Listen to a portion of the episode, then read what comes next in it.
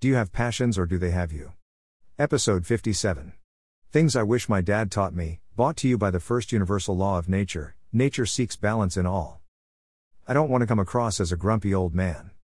But passion? Really? I have never seen passion stand the test of time. With inner wealth technology, we are not interested in being passionate today and dispassionate tomorrow. We are not interested in going up one minute and then down the other. We are not interested in starting something with great enthusiasm and then burning out after five minutes or a bit longer. Passion is of the emotions and drives so much good things, but it also drives so much bad things.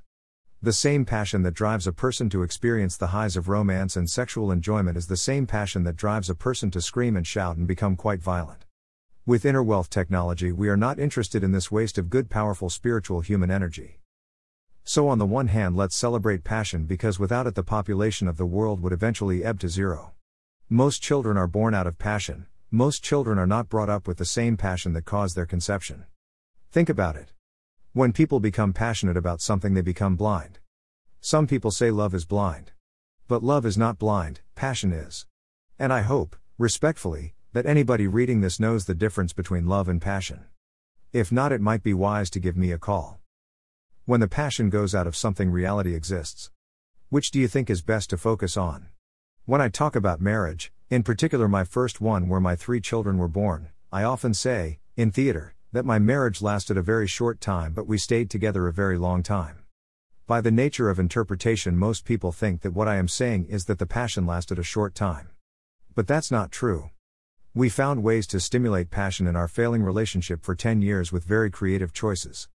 So the passion was there for a very long time. That doesn't mean that love was there. But that statement needs to be considered carefully as well. Because nothing is ever missing, it just changes in form, and our love must have been there in a different form than what we expected it to be. So the form of love that we expected it to be was grateful and attractive. But the form we had it in was in the structure of a family and a commitment to bringing up our children. It takes a lot of love to bring children into the world and to stay in a healthy place in a home with a partner while giving nearly 100% of your attention to the children to make sure they grow up healthy and happy and wise. So the love didn't go away, it just changed form. Due to our expectation and ignorance of this shift of love, we both thought the relationship was bad. And therefore we acted and created what we thought. It's the power of suggestion. But the only thing that was missing between us was that our love had shifted into a different form and therefore the expectation on each other had shifted also. Instead of relaxing that expectation and being grateful for what we had, those expectations escalated. One would think that to people bringing up children would have less and less expectations of each other, but it doesn't work out that way. Because the relationship was built on the expectation that love would flow in the form of gratitude between us and we would be thankful for each other as we were at the start, which would mix love, passion, and gratitude all in the same melting pot, which felt great, love, passion, and gratitude all got separated into what we called our family. So it felt like something was missing. Something was missing not in the overall dynamic of the family but in the one on one intimate relationship between me and my partner at that time. When we think something's missing, we become highly focused on that missing thing and either go looking for it outside of that relationship or create enormous expectations on the other person to step up and meet us at our own expectation. The perception that something is missing is at the heart of this dysfunctional relationship situation. Because the other person is being challenged to meet our expectation, it is understandable that they would feel not appreciated. With that lack of appreciation becomes less interest in meeting the expectations and more interest in self acceptance. As this vortex builds, it becomes like a tornado that sucks everything that happens into it. Even putting the toothpaste back in the wrong place or leaving something on the kitchen bench can become a sign that the relationship is not healthy. Expectations become the mechanism of interpretation as to whether we are in the right place or not, and when they're not met, there is a self fulfilling prophecy that we are in the wrong place at the wrong time. And I am not alone in this experience of a relationship with a partner while bringing up children. The passion can be there, but the things that make that passion something to celebrate start to diminish, and then it's a one way street to divorce. At work, when somebody is passionate about their work, they are a total pain in the arse. People who are passionate about their work are become attached to it. They start to demand that other people have the same passion, their expectations become fraudulent, and they start to be isolated. We will not trust a person at work who is so passionate about their work that they can't see that everybody else is doing their work in a good way. We will not trust the person whose passion is so over the moon that they can't understand why everybody else isn't over the moon. All domestic violence comes from passion where common ground is sexual, and the person throws all the other seven areas of life into the wind and cares about nothing else except controlling and being with the object of their passion. This compartmentalization of life always leads to catastrophe. An alcoholic is passion of all alcohol. A drug addict is passionate about drugs. An obese person is passionate about eating. But the interesting thing about passion is that it eventually becomes the norm. And passion exists for people because it heightens their sense of life. But if everything they are passionate about eventually becomes the default or normal, then they are addicted not to the substance but to increased levels of what some people think is the absolute mecca of life, which is passion, passion, passion, passion, passion. Bad news.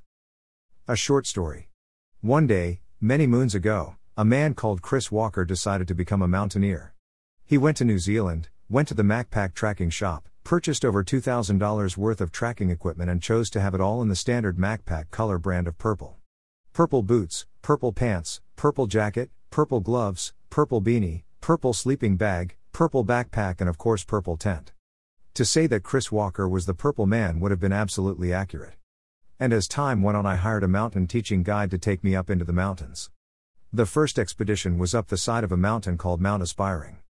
An ironic name given the story that follows. My mountain teaching guide met me at the base of the mountain and we started walking up a creek bed. The creek bed was black, disgusting, gooey, slimy mud that is typical at the bottom of volcanic areas, and so my purple started to turn a little motley. As we are sending through the creek bed, we still haven't even touched any snow, and now we were scrambling up rock faces, slipping and sliding, me with my purple, heavy, beautiful, sexy purple backpack, and him, the professional guide with shorts and a t shirt from Kmart. His backpack could have fitted into my backpack twice. After a full day of climbing, we reached the camping spot in the snow where we were going to spend the night. I was exhausted and so I pitched my purple tent, fluffed up my purple sleeping bag, stripped of my disgusting mud soaked clothes, and went inside the tent. At this point, due to exhaustion and altitude, I went purple in the face and puked. I puked all over my new purple sleeping bag, all over my purple tent, and I got some even on my purple socks and my purple boots. With this, I had to go outside in the cold with very little clothes on, at which time my body started to become purple with the cold. I became angry, which turned the purple a more red shade of purple than it was before. In the morning, when the sun came up over the purple horizon, I noticed ahead a cliff edge that spanned around half a kilometer of vertical sheer wall on one side and a very steep slope on the other. My mountain teacher guide explained that he was going to teach me how to walk along the very steep side of that bridge, and if you began to slip, just throw your pickaxe over the vertical side and you would stop falling to your death. At this point, once again, I became purple and elected to go back down the way we came with my tail between my legs, purple with shame. Of course, the male ego is purple.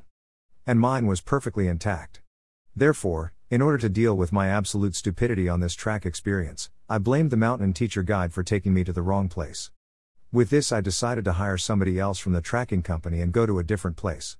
After spending a couple of days at the laundromat with my disgraceful puked on clothes and sleeping bag, I returned ready for expedition number two. With my ego intact, my purple gear dutifully repaired and presented glowing and shining and none the worse for the previous experience, I decided to take matters a little bit into my own hands. Firstly, I hired a helicopter to take us, my new mountain teacher guide, up to the snow line so that we didn't have to walk in that black shitty stuff.